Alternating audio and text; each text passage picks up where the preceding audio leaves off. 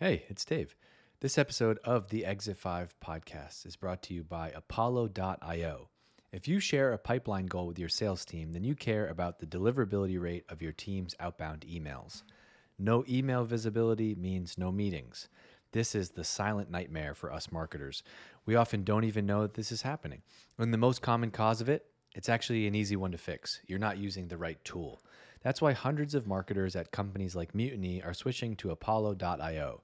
Apollo has every tool you need to power your entire outbound and inbound motions. Yep, that's right.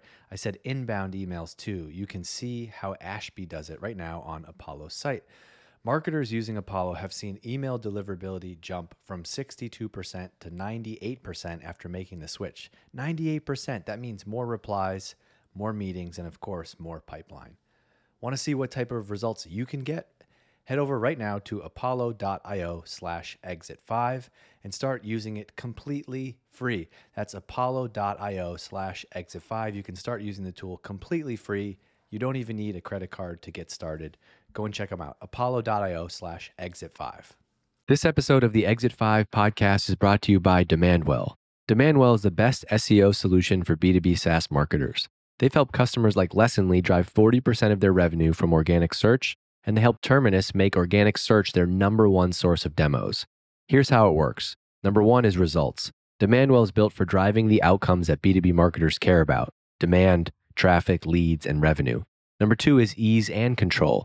Junior team members can follow recommended steps right in the platform, while experts can customize and maintain full control over their work.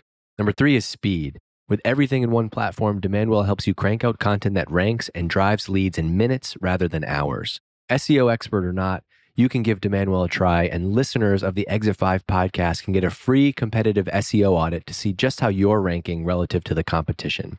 Go to demandwell.com backslash FOMO, that's F O M O, and you can get a free SEO consultation today right from Demandwell. That's demandwell.com backslash FOMO, F O M O and you'll get a free SEO consultation today. One, two, three, four, Exit. five.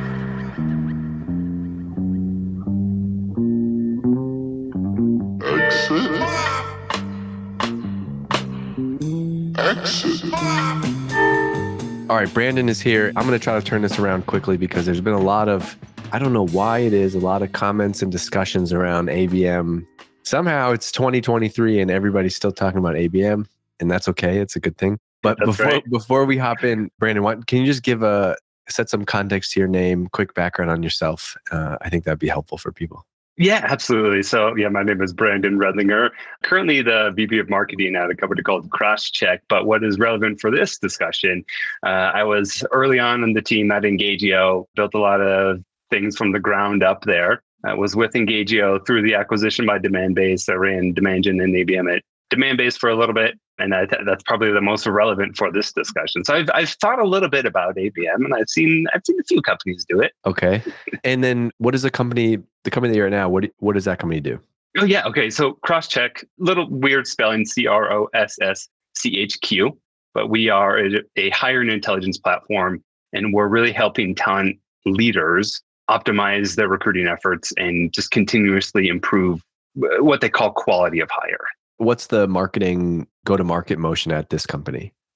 So it is heavily driven by demand gen, and we actually don't have an ABM function right now. And I actually very consciously chose not to do it right now because I really don't think we have the right foundation in place. So there's a lot of things that I'm setting up, whether that's team structure, uh, the, the processes, the data, and most importantly, sales and marketing and alignment, because we actually just hired a new head of sales, a new VP of sales. He started yesterday.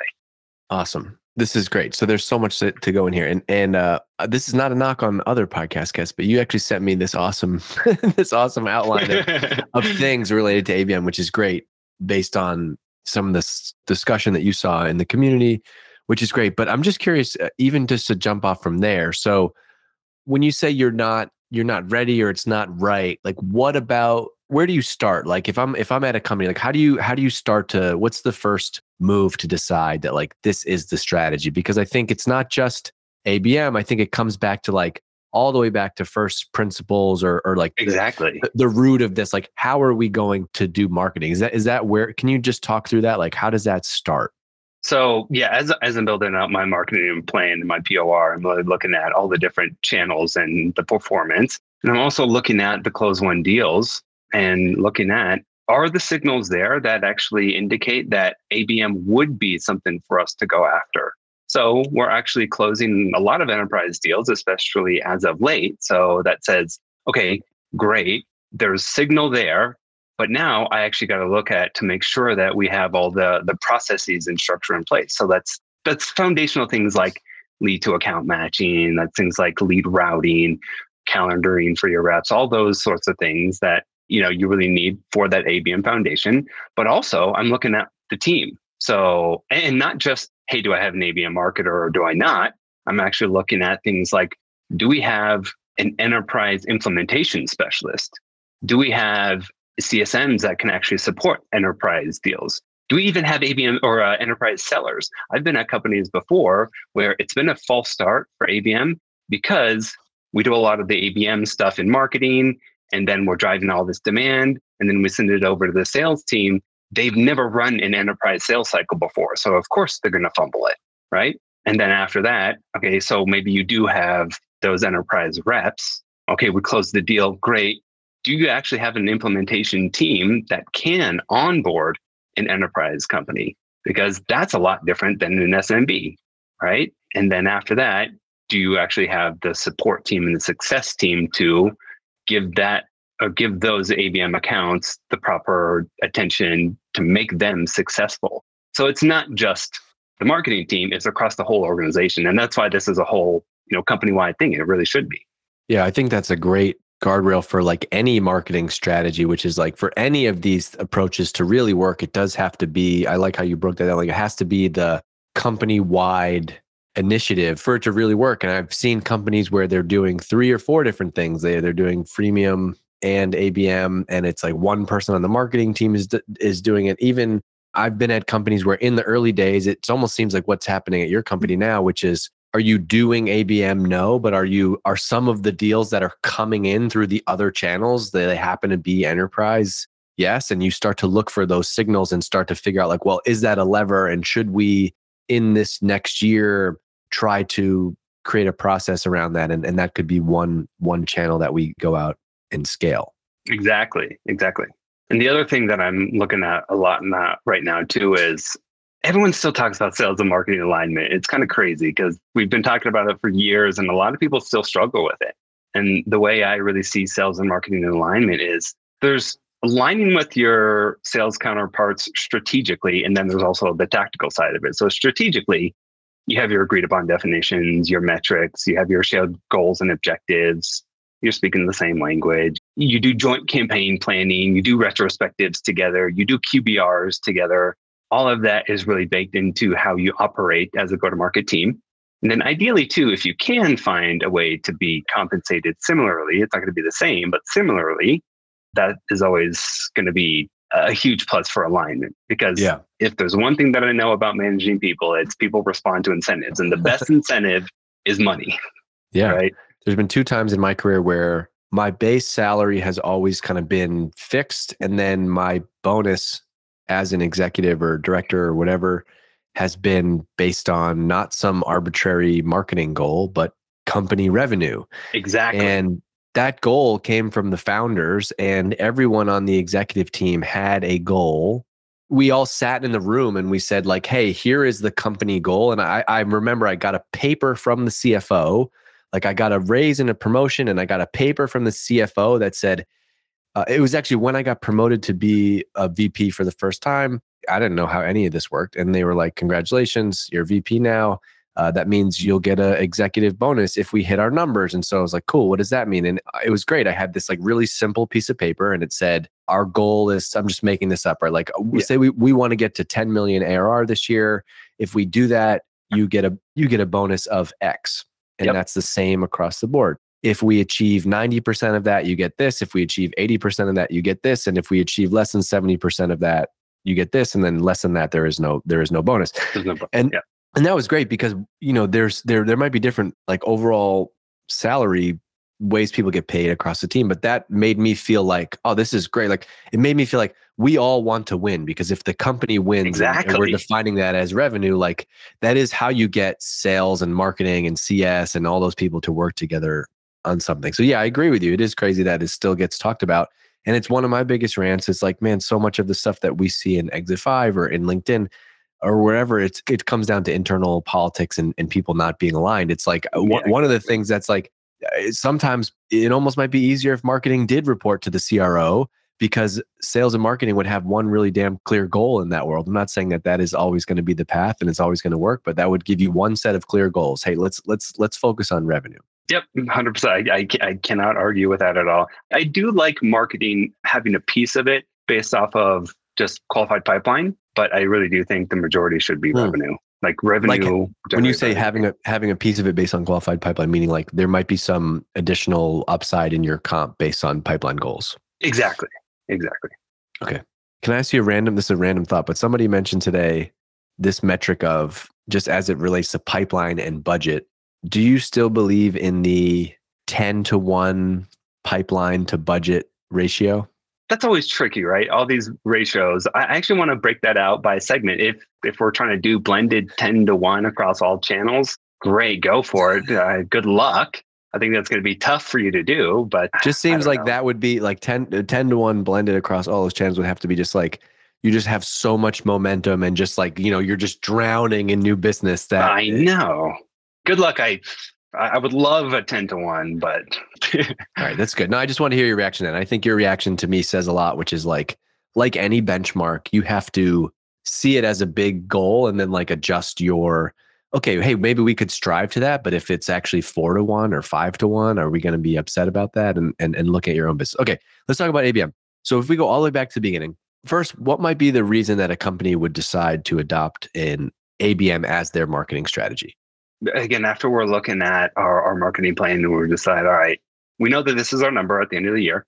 And then we're breaking up how to actually get there. And then if our demand gen efforts aren't going to quite get us there, but we see upside in ABM, then we can actually put together some some pilot programs, some tests to actually figure out, all right, is this viable and can this help uh, help us make up our difference? And that's what I'm always looking at too when I'm building my plans. Is I always start at the top and work down, but you also have to work bottom up just to make sure all the numbers add up. I always start top down and then and, and then go back bottom up because if you have a crazy goal, and uh, of course that's going to be given to you by the executive or usually by the board, right? And it's like, okay, let me figure out if this is actually doable, and then you actually put all your resources and your budget against it. And if it's going to come up short, you got to say, all right, here's my budget based on historicals. This is actually what I can get you. And if there is a gap there, you go to the team and you say, okay, here's what I'm going to actually need. And here's my plan for how to actually use that additional budget to hit our goals. is there something even earlier than that like is it is there a particular hey we are selling this type of widget to these type of companies that that gives you a signal that like abm might be a better approach versus like if we're selling a a photo sharing app or a, a screen capture tool those are you know two not great examples but is there something that's rooted into like the what what are you making and what are you selling and who you're selling it to that that might push you in this direction to, to go account base No, not necessarily. I think, I mean, really it is, it's about the who, right? Like, I think a good enough signal is are we actually closing these large accounts? So it has to be, lar- but it has to be large. It has to be large accounts. Like it, it's not going to be. You're not going to take this approach for fifty dollar a month uh, SaaS no, no, deals. ex- exactly, exactly. A lot of people try to put a number on it, but ABM only makes sense if you're doing 50K deals or larger. I don't know if I believe specifically in that. And I think with technology, that number has really come down a lot. Maybe you can use it as a good guideline. But yeah, if you're really doing a lot of high velocity deals and you're getting a lot of inbound interest, then yeah, you might not need ABM.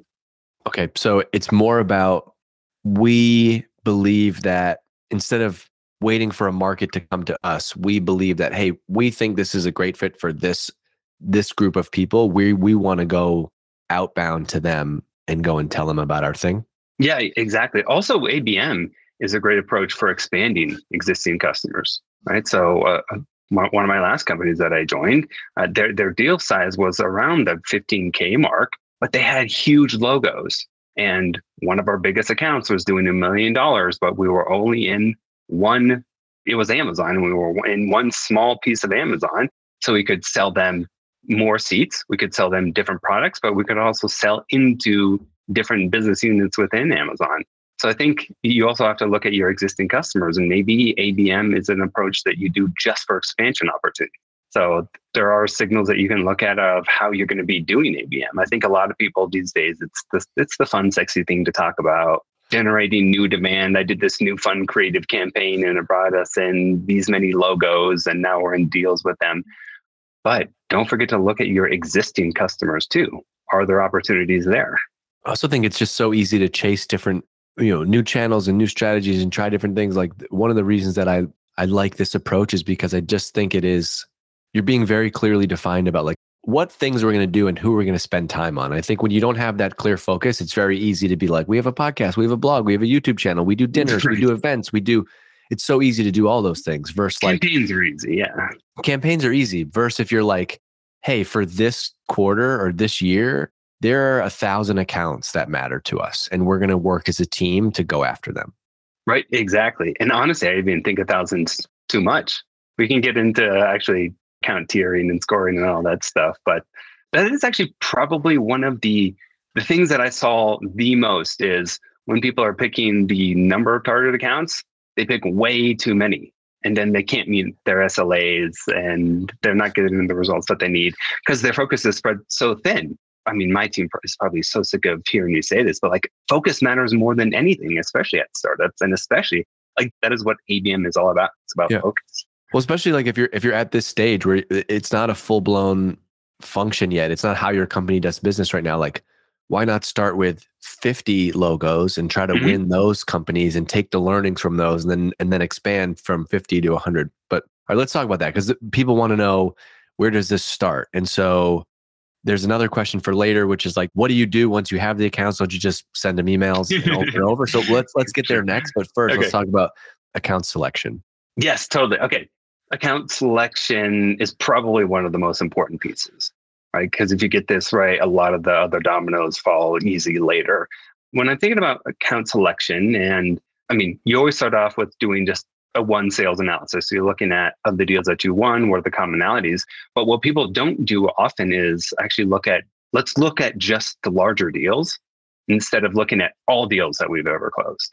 Because if I'm I'm, I'm looking at, for example, my current business at Crosschq, if I look at all the deals that we've closed and which ATS they're using, it's probably going to point us to a more SMB ATS, right? So let's actually look at the larger deals. And then let's also get CS involved.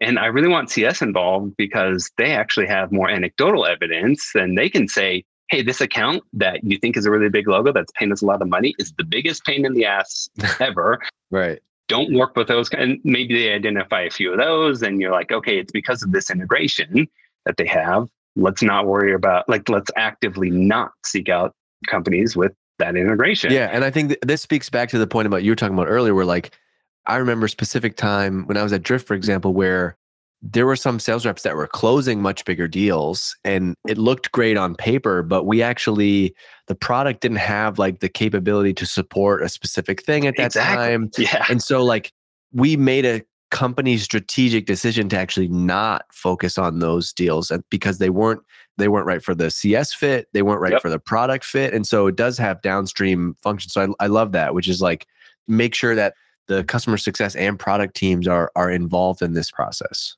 Exactly, yeah, and and your support teams too. Now, I also think people should really be looking at their close loss analysis too of those deals that they're losing. Why are they losing those deals? Factor that in. And then you can come up with what you think is going to be your ICP.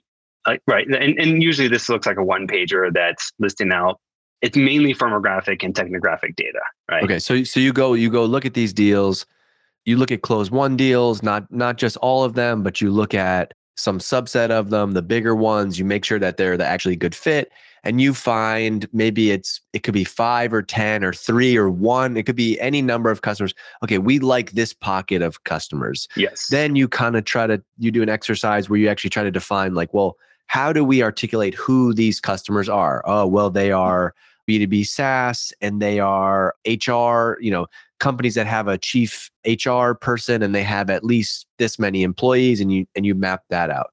Now you've built a picture of this ideal customer then what the heck do you do just google like go to linkedin how do you go and find 50 to 100 or wh- even if it's 20 how do you go and find those companies Okay, okay, so hopefully you have a lot of these companies in your database already, or you can actually. There's a lot of in, uh, data vendors out there that you can say, "Show me companies that look like this." I do want to layer in some other signals as well on top of that. So I'm looking at intent data and engagement data.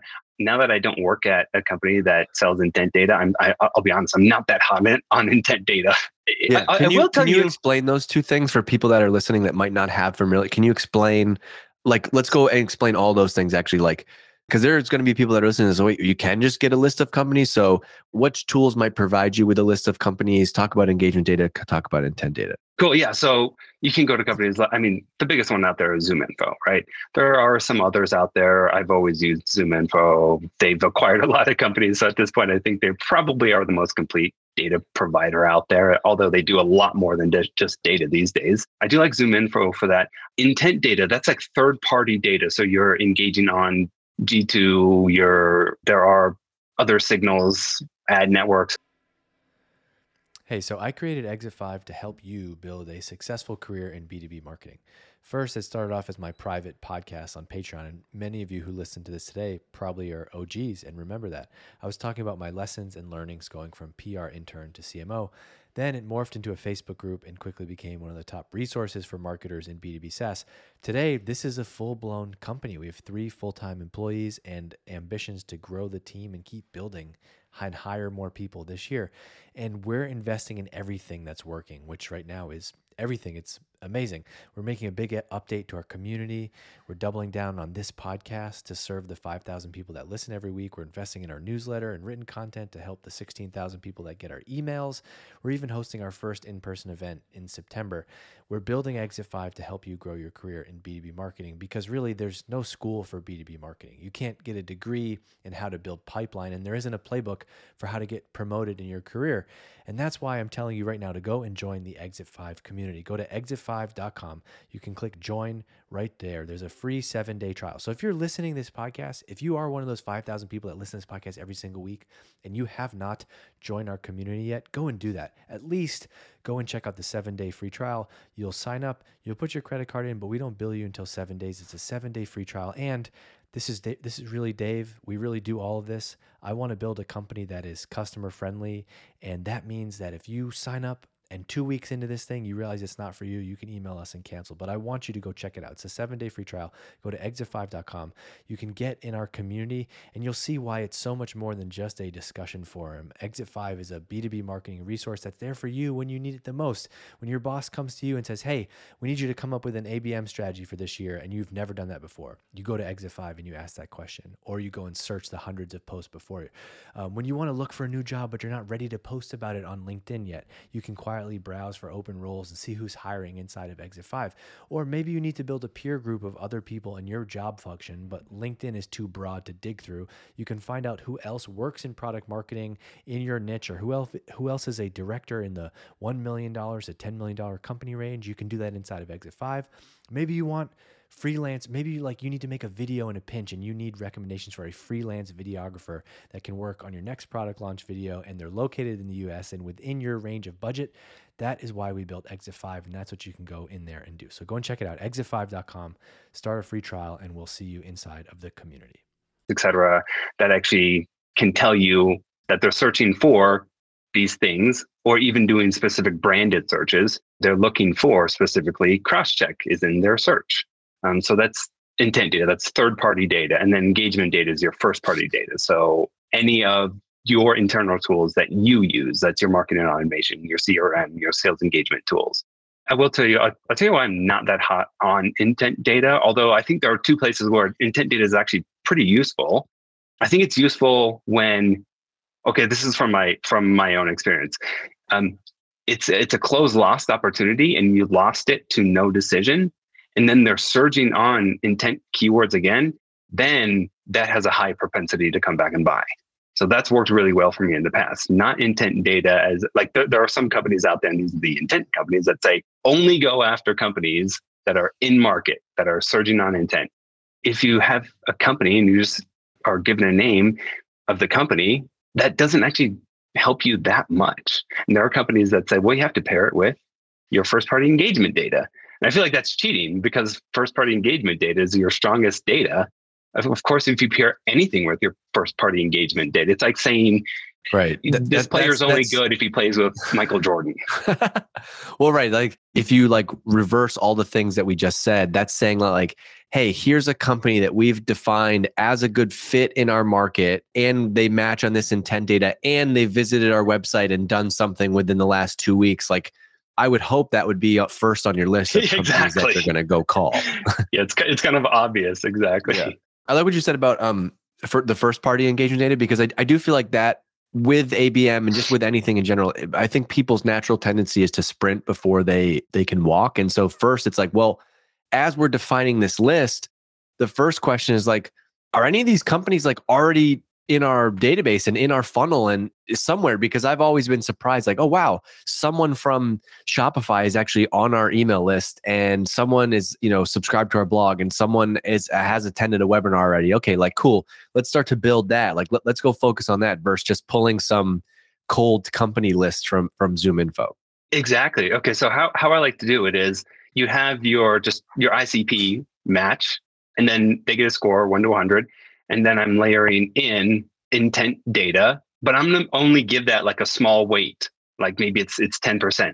And then I'm layering in my engagement data. Maybe that's a bigger weighted percentage of my overall score. And then you have an overall score, an overall fit score, and then just stack rank them.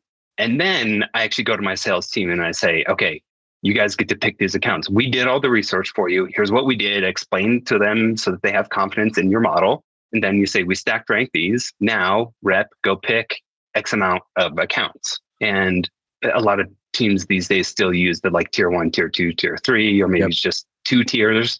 But you really have to define what each tier means. And you have to say, okay, these are the SLAs that you have to hit. Each tier one account gets X amount of direct mail budget you have to do a full account plan for every tier one account. You know, here's all the time, energy, and resources from your team that you get for tier one accounts. And then they can say, I, I, I mean, this is speaking from uh, previous examples, is I had one rep that's like, I hate account plans. I'm going to take the fewest number of tier one accounts that I can. And then I had another rep who's like, okay, I can knock account plans out all day. I'm going to take more tier one accounts. So then this is also another way to make sure that you're allocating your resources properly is you're looking at all the resources that you have and you're actually breaking it out based on the tiers and the number of accounts in those tiers so that you're not using all of your, for example, direct mail budget on tier ones and you have none left over for tier twos. Or you're spending all of your time personalizing tier one emails and then you don't have any time left for tier twos. And then you you end up not doing anything to those accounts and then they go cold or right so I have a couple like- I have a bunch of follow-ups to some things that you mentioned there. So okay cool First, you mentioned like basically doing this scoring of uh, ICP match on a zero to 100 scale. Are you doing that manually? yeah you can build simple models and just use excel to to do that Okay, so, so, you're, you're, looking at you're building a model. You're taking these three, you're taking ICP match, intent, and engagement. And that's just kind of like a system that you've made up o- over the years and learned. And here's how we're going to define our account list. We're going to use those three, those are the three factors. And then you're, you're just making up that score and you're just, it's a hypothesis that you have to like exactly get as yeah. tight as you can on this definition of who we should sell to. right exactly exactly Okay.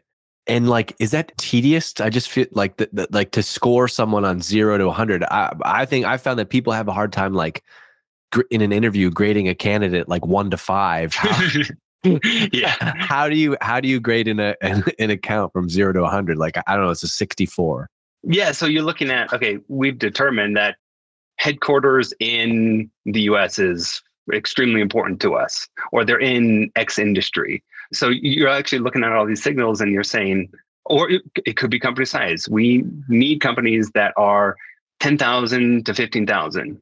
So there might be a company that meets all your criteria, but is 8,000. So they might not get a full score on company size, but they get a full score on everything else. And you're rolling that into that overall fit score. Got it. And then you're layering in the intent data. Are they surging? If they're surging, they might get, again, I don't want to weight that too heavily. They might get, you know, an extra 10% there. If they have a, a lot of engagement on your account, I'm going to also bump that score up. So that's our first part of engagement. When you say And then- surging, is that a specific like Demandbase or something like term? Like what does surging mean? Is that Demandbase specific? No, I think I think that's general intent vendors. Yeah, some might use different words that they've tried to coin themselves, but it's basically um, looking at these intent companies look at signals Okay. and then yeah and then it's just saying hey yeah they've they've searched a lot for this term Got it. Okay. So it's like and it's you like define act- your keyword terms It's like activity. yeah yeah exactly okay. it's and you can look at different types of activity too so you can define terms in based off of like pain points or you can actually define terms based off of your branded keywords. So if they're searching for Crosschq that's a lot stronger of a signal and that might set that threshold for what surging actually means at something a little bit lower. Whereas if they're searching for quality of hire platform or talent intelligence platform right that's going to be a, a smaller intent so i might set that threshold a little bit higher i want to hit i want them to hit that higher level before they say hey this is an account you should be paying attention to Got it. And then you're you're not getting individual. They're not they're not going to tell you like Dave at this company is doing that, but you're getting a signal that someone at that this company is interested in this thing. that's why I don't love it, uh, intent data. So it's not that helpful. If it told me yes, Dave was actually searching this exact term, Right. easy, Right. easy. Especially like when you're selling to bigger, like typically bigger deals. It's like, oh great. now There's a I know. thousand people with a director title at this company. Good looking luck. right yeah like someone at salesforce is looking for exactly. an hr thing you're like oh boy and then like what the heck do you do okay we're going to get to what do you do but then my other follow-up is a lot of people ask like this exercise you're talking about do you believe that this is typically should be owned and led by marketing or is it just you've done it that way and then you present it to sales like talk about the who does this at the company Yeah. So earlier days, you know, five, ten years ago, yeah, really fully owned by sales.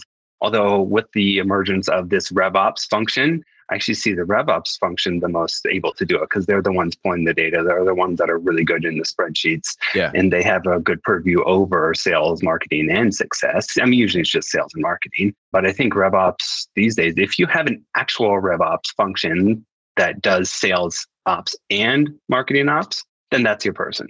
Yeah, I was just thinking about like people that I've worked with in the past, and it's like we don't report to each other, but we're counterparts in this. And so it might be like sales, ops, and marketing. Like, hey, we're going to do this ABM initiative, blah, blah, blah. Cool. Let's get in a room. we're all in the room talking about the criteria. Ops is going to take the lead on actually like taking these inputs and like presenting the a first pass at the list. And we're kind of going to have to talk, you know, marketing's going to talk through it, sales is going to talk through it. it. It seems like it's a little bit of trading, like, you know, bartering in, in, in some ways to get to, okay, now we're ready to go. Like we have now blessed this and now let's go do it.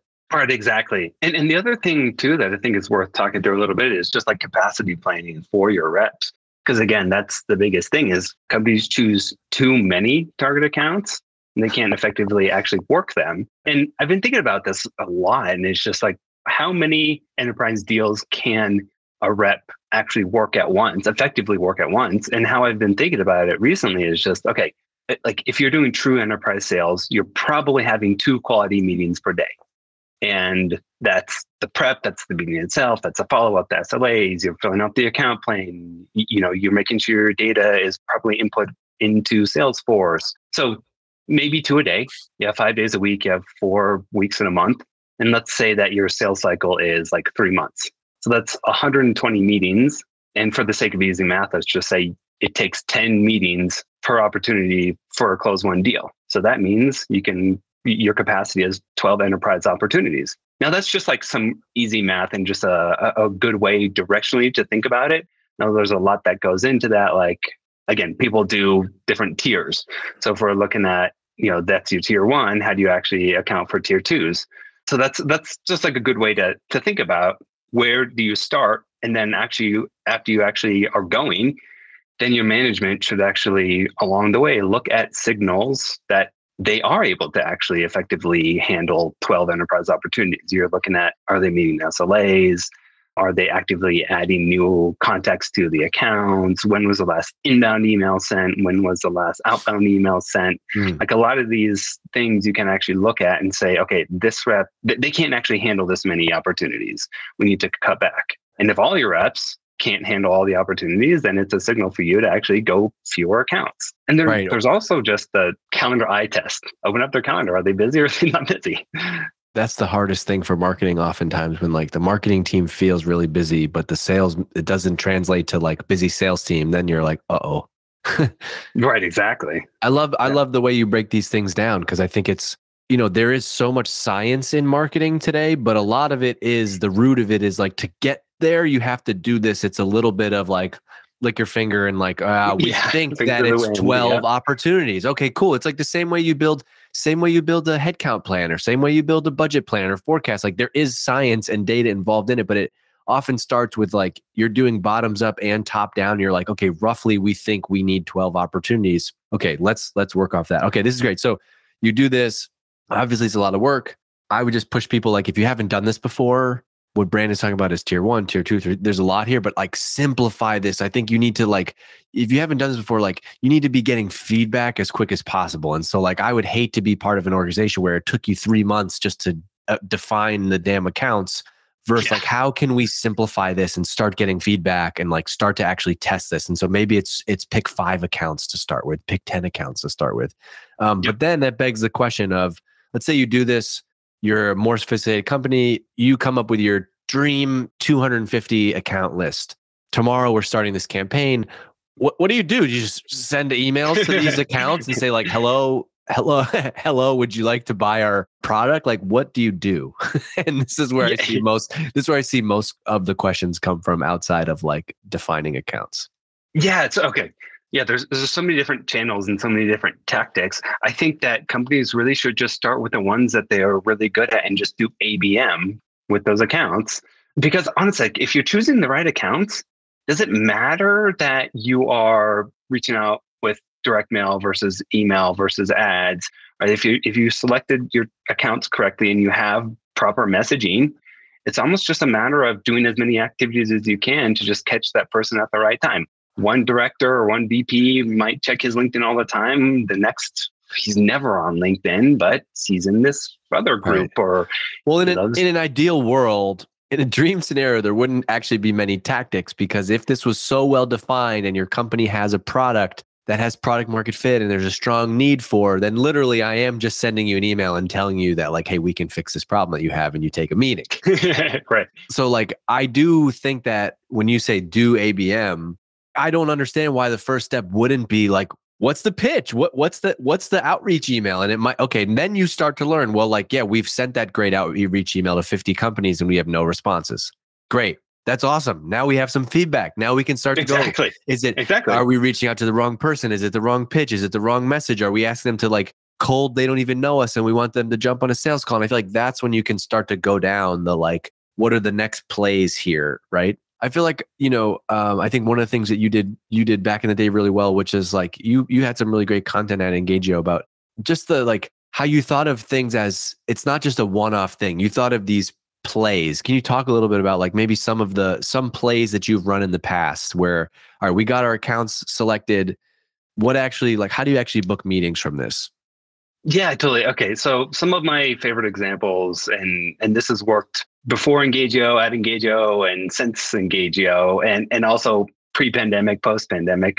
One of my favorites is an executive event with strategic partners, and and the strategic partner piece is is really important because we all know it's easy to get your customers at an event if it's a VIP dinner or whatever that is, but it's actually harder to get prospects there. If I go to one of my strategic partners and say, hey, you have a lot of customers that are on our target account list. Can you invite, here's 20, can you get 10 to this event and vice versa? Right. So a, a lot of if you're if you have a strong partnership function, you're already hooked up with like Crossbeam or Reveal or any of those software that say, here's your shared customers. And then you can say, all right, now they give you a list and they're looking at people for you to invite, your customers to invite that are their prospects, then you can actually look at that and say, okay, this is a great customer that looks like these people that I'm going after, I want to make sure I get that person there. And then, I mean, th- recently this happened to us. We were at we were at an event, and one of our prospects was talking with one of our customers, and the prospect was like, "Well, how do, how do you use this data in Crosschq?" And she was like, "Well, here's the data I actually use. I pull it this way, and and here's how I send it to my executive." And it was like game changing for them. We tried to explain that to them, of course, the sales rep, but it's not going to be anything like coming from your actual customers' mouths. So that's a play that I love doing. And then I do really like having some educational piece around it. So maybe there's a presentation, you have your subject matter expert and maybe some third party person there to really help you talk through some of the eh, challenges that they're having. It's about delivering commercial insight. I mean, honestly, that, that's what ABM really is about. A lot of people think it's about personalization. I think personalization is actually just one piece of it. And personalization is like, hey, Dave, we went to the same school. Hey, Dave, we like the same hockey team. Cool, but that's not relevant at all. ITSMA, who's actually the, the people who originally coined the term ABM 15 years ago or whatever, and they're the OGs, they say the three most important factors in shortlisting and making a final decision on an enterprise deal are knowledge and understanding of unique business issues, knowledge and understanding of the industry, and fresh ideas to help them advance their business. So, in other words, the number one reason is actually knowledge of their market. It's not, right. hey, Dave, we share this piece of affinity. Do you right? want to take a demo? Yeah. It's like if you're selling HR software, how do you position? And this is where marketing plays such a big role in this. And people ask, well, isn't ABM just outbound? And it's like, well, no, because ultimately the goal is to make the brand the expert in this niche that you're selling to. And so if you're selling to HR pros, the goal is to make your company this great source of education and information for your dream customers who are who are in HR. And so like outside of just direct mail and email and stuff like great offers might be a great industry roundtable, industry research report. Hey, we're putting the we're hey, uh, you you have no idea who I am and like wink wink, I'm going to try to sell you something later, but that's later in this play that we're running. But right yep. now, Brandon, I want to I want to invite you to this event that we're doing where we're bringing on X, Y, and Z people and we're going to talk about A, B, C things. And you're like, there's no sale at all, but you're like, oh, you're in HR, exactly. you're you're probably going to care about this. And I think that's when the campaign then begins because oh great hey we got brandon there. He now knows about our company. He had a great time. He learned two or three new things. Then like number like piece number two in this now kicks off. Okay now we're going to reach out and, and and do x right? Exactly 100% and, and this is also great for CS because you can invite customers that might be on the fence for renewing with you. And you can get, you can run an executive alignment play with customers at that event um, and make sure your executives are there, right? So there's a lot of reasons why I love that play specifically. And then you hit an, on another one that I, I love too. And it's actually, it's industry reports and benchmarks. So send a survey and, and, and this is actually mainly run by demand gen but there's a strong abm component to it so want to know the latest trends in HR, like how much budget is HR getting, who they report to, what are they measured on, et cetera, et cetera. These are all things that I actually want to know about my target accounts. So you do the survey and you're blasting it out to a lot of people, but also you want to make sure your target accounts are on that list too. So you might do specific ABM ads to those accounts. You might do one-to-one emails. There's a lot of ways you can actually get them to fill out the survey and then boom, they just told you all of their pains. They told you their priorities. Send that over to the rep. The rep has those insights that they can now deliver. And then they send them the report. And then you, as the rep, can say, You specifically, I, I know your account is this industry. I broke out, I did a little analysis on specifically this industry. Here's how much headcount that your industry generally has. Here's the benchmark for resources. Here's the hmm. benchmark for metrics or whatever the more you dig into this though you can see how it in order to truly be great at this you have to be bought in at an organizational level because this is not just going to be like marketing spun up some great report. It's like it really comes from like product engineering ops cs the company. Go all the way back to like to give like a meta lesson to this. It's like you need to have a strong if you, you don't have a strong company story and strategic narrative and reason for existing and why this company is here to solve the problem for X, like this, like any other marketing tactic, is going to be really damn hard. exactly. Yeah, 100%. You mentioned like, oh, demand gen might do this. Because to me, I see ABM, at least in this context, oh, this this is how we're going to generate revenue. But are there different functions? Like, is there ABM an ABM function and a demand gen function? Or why wouldn't ABM just be like how you do marketing and they kind of do all of the demand gen type channels? Or are they different roles, different companies? What's your point of view on that? Honestly, I'm actually glad you asked. Honestly, I think it's the same thing. I, Yeah. Uh, not a lot of companies think about it that way, but like ABM is a function of demand gen. It's just a different way to do demand gen. A lot of people still do have those split out into different roles. So you have your ABM manager and you have your demand gen manager. I think it should be under the same person. Maybe, maybe that's how it should be. It's, it's your VP of demand gen. Then you have your director of ABM and your. I feel like it's only gen. like if, if you and me were starting a company today and we were doing this, it would be one team and that would be the 100%. that would do it, right? It's typically like when there's like more legacy. Well, like the company's been around for seven years and they've always had a demand gen team and there's demand gen people. And now we brought in this ABM person. And again, it goes back to internal alignment and like it actually would be easier if you blew the whole thing up and said, like, we're actually, here's some people on the team who are developing a new marketing strategy and forget the job titles for a minute. This is how we're doing marketing as a team. It gets weird when it's like the company's kind of always done it this way. And now there's a new ABM function. And like, well, what does demand gen do now? And that's where it gets messy. We could obviously talk for hours about any of this stuff. One thing that I want to hit on, and specifically in your notes, you said this could be an entire podcast, but let's stick with the basic metrics and give people some benchmarks. But we got to talk about metrics and measurement because you you do all these things. They're very, at least in my head, they're hard to measure because they're not always direct response things. You send emails inbound, emails from sales, emails from marketing. You're doing ads from reports. You're doing events. You're doing dinners. You're meeting somebody at trade shows. Like, how the heck do you actually measure this?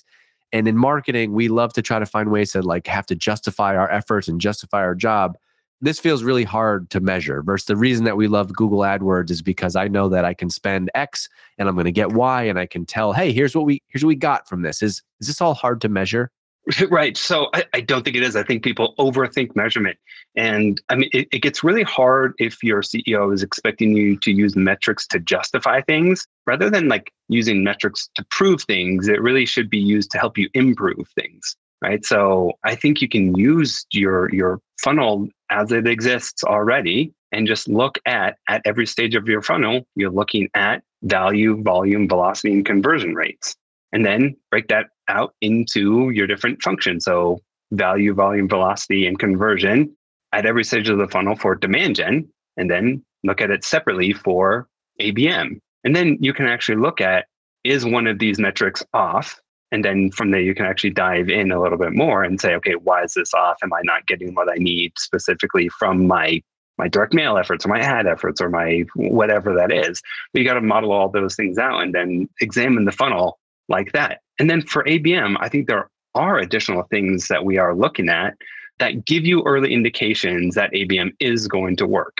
So, for example, I mean, at every stage of the funnel, I do think just engagement in general is going to help you. Are companies at stage three still engaging with me at a certain rate? Right. But I also want to look at maybe they're stage one and it's stalled a little bit. Let's look at coverage metrics. And am I like, are we adding enough context to that account? Are we getting more coverage at that account if that's stalled?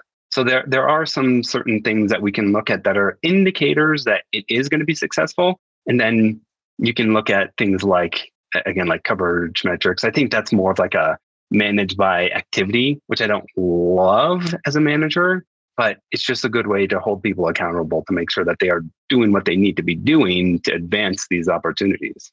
I want to wrap up and selfishly talk about you for a minute. What you've grown your career to be a VP of marketing at a SaaS company, like a lot of people that are that are listening to this want to be. If you were to rewind back five, six, seven years, eight years ago, what do you think are like a couple of the things that have been most instrumental for you to like put you on this path to to know the things that you know now and and be running marketing at a at a SaaS company? What are the things that that you wish you maybe you wish you knew back then or like would would attribute to to your success in growing your career? Good question. I always knew that I wanted to lead a marketing organization one day. And early on in my career, took the thought of just surround myself with people way smarter than me. I've always believed in community. I've always believed in connecting with people that have both got to where I want to be, but also I think kind of an underappreciated piece is someone who just got to that next step. Let me let me go talk to them. They just went through going from you know, manager to director and then managing people. That's their first time. They they just went through that eight months ago, a year ago. There's actually a lot more for them to teach you than the person who's been a VP for five years. They probably forgot what it's like, or the space has changed so much they can't really effectively relate to what you're going through right now. So, one, really just having that vision of what you want to get to, and then surround yourself with really smart people. And I don't think mentors necessarily have to be like, hey, hey, Dave, can you mentor me? Can we meet once a month? I think there's a lot, like, since so many smart people are putting a lot of great content out there, they can be a mentor for you from afar, right? Just like consume all of the content. Like early on in my career, uh, I know you're a big Dan Kennedy guy, right? I read every single book from Dan Kennedy out there. I bought his super conference for a few years. Like I'm a huge Dan Kennedy guy, and I consider him one of my biggest mentors and one of the most influential people earlier in my career. Never talked to the guy. He has no clue who I am. Yeah, I love that. I was actually thinking about this in the. I was driving this morning, and I was thinking about that. I never once set out to be like, I'm going to find a mentor. And I know a lot of people have this approach, like I'm going to find a mentor, and I'm going to cold email everyone. And you know, I get I get emails like this. I'm sure you do too. Like, hey, can I pick your brain? I'd love to have you be a mentor. I think when you take this approach, which is what you've done, which is like find somebody, become a student, be like, you know what, I don't, I don't need to meet with anyone directly. I'm going to learn this stuff on my own because I'm passionate about it. Then you take that, you apply that, you get inside of a company, you start to grow your career. You end up finding mentors, whether it's CEOs, founders, executives, CMOs that you've worked for who like want to take you under their wing because you're the person on their team who's like working their ass off and like trying to get better. And I think that's how you put yourself in that position. So I actually didn't know that about you with the Dan Kennedy stuff. I, I did something similar with uh, with Russell Brunson, and I like Nice. went back and yeah. and I listened. I I I listened to every podcast from like the very first one he did, marketing in your car, eh, marketing in your car in like 2014, and I just in a sea of like I because I remember I was trying to learn marketing and I'm just drowning in like there's there's so much I don't know what to what to focus on. And I was like, you know, I'm just gonna focus on on this one person, and I learned a lot. And I I even think like it's why I'm building Exit Five now. It's like yes, you can go and listen to somebody else's podcast, you can go and join somebody else's community, you can read somebody else's website. But I think like you just gotta pick one or two and like go deep on that on that resource, and you can learn. And to your point, there's so much knowledge and information available. However, it's not that you just read Dan Kenny though. I- do feel like you you read it and then you're like applying it. You're like, okay, cool. I'm at a startup. Like I can go and try to break How stuff. So it? I'm gonna exactly. I'm gonna go try to do something. And I think that's you have to be you have to balance that. Like you, you got to actually try to go and do things. Right, right, exactly. A lot of times people read something or they get advice and their and their mindset is, well, that doesn't apply to me. Whereas my mindset is, okay, I got to figure out how I can actually use that information at my current job or at my current Right. company. Hundred percent. Or like I, you know, I, I know people that are right now at companies that are doing like because of what's happening in the economy and everything, they, they're doing complete strategy overhauls. And I think as a marketer, you could be like, oh man, this is not what I signed up for. Or you could be like, actually, you know what? Maybe I can like learn a bunch of new things that I that I wasn't able to learn like before, and I'm going to add those to my resume and my skill set, and we're going to learn this new approach. And then like maybe I'm I'm not at this company in a year or whatever, but I get to learn some stuff and apply, and I'm going to keep building my personal resume that way. Exactly. Earlier on in your career, you should really be optimizing for learning. Like hundred percent. That's that's exactly what I did, and I wouldn't do it any other way. And then just, I mean, I'm always optimizing for learning too. But then as you as you're getting a little further along in your career, you can start to look at things like title or pay. But early on in your career, learn as much as you can, connect with smart people. Love it. All right, Brandon, this was amazing. I could have talked to you for hours. Thanks for doing this. Thank you for reaching out and just for being a part of the Exit 5 community and willing to help people. Absolutely. Uh, where can people go send you a message and just like tell you how great this was after? just find me on LinkedIn. Brand, I think I'm the only Brandon Redlinger. I don't know, but uh, We'll find I'm out. pretty active on LinkedIn. All right, Brandon Redlinger, thank you so much. Good to see you. I'll see you around and maybe we'll do this again in a couple months and and you can uh, share an update on what's going on at, at Crosschq in your first year, you know, running marketing over there. It'd be fun. That sounds good. All right, see you, man. Thank you so Yeah, much. thanks. See you Yeah, later. Bye. Hey, thanks for listening to this episode of the Exit 5 podcast. If you're in B2B marketing and you want to grow your career, you should also go and check out everything that we have over at exit5.com. We've got articles, we've got videos, we've got templates. Plus, we have a community, a community of over 4,000 B2B marketing pros. Whether you're deep in your career and want to connect with your peers or just starting up and you want a place to go where you can see what people are talking about, get smarter about B2B marketing in your own time to grow your career and help grow your company, go and check it out. It's exit5.com. You can get on the email list there. You can join the community. There's 4,000 marketers in the community. We have a job board. We're always adding new stuff. It's really becoming the number one place you can go if you want to grow your career and learn more about B2B marketing outside of what you're doing inside of your company every day. So check it out, exit5.com. And I also want to make sure I give a shout out to my friends at Hatch. That's hatch.fm. They produce this podcast. It sounds amazing because of the work that they do. And they work with B2B companies just like yours. They offer unlimited podcast editing and strategy for businesses. You can get unlimited podcast editing and on demand strategy for a low monthly cost. All you got to do is just upload your episode and they take care of the rest. Go and check them out. It's hatch.fm. Hey, it's Dave. This episode of the Exit 5 podcast is brought to you by Apollo.io. If you share a pipeline goal with your sales team, then you care about the deliverability rate of your team's outbound emails. No email visibility means no meetings. This is the silent nightmare for us marketers. We often don't even know that this is happening. And the most common cause of it, it's actually an easy one to fix. You're not using the right tool. That's why hundreds of marketers at companies like Mutiny are switching to Apollo.io. Apollo has every tool you need to power your entire outbound and inbound motions. Yep, that's right. I said inbound emails too. You can see how Ashby does it right now on Apollo's site. Marketers using Apollo have seen email deliverability jump from 62% to 98% after making the switch. 98%, that means more replies, more meetings, and of course, more pipeline. Want to see what type of results you can get? Head over right now to apollo.io slash exit5 and start using it completely free. That's apollo.io slash exit5. You can start using the tool completely free. You don't even need a credit card to get started. Go and check them out. apollo.io slash exit5.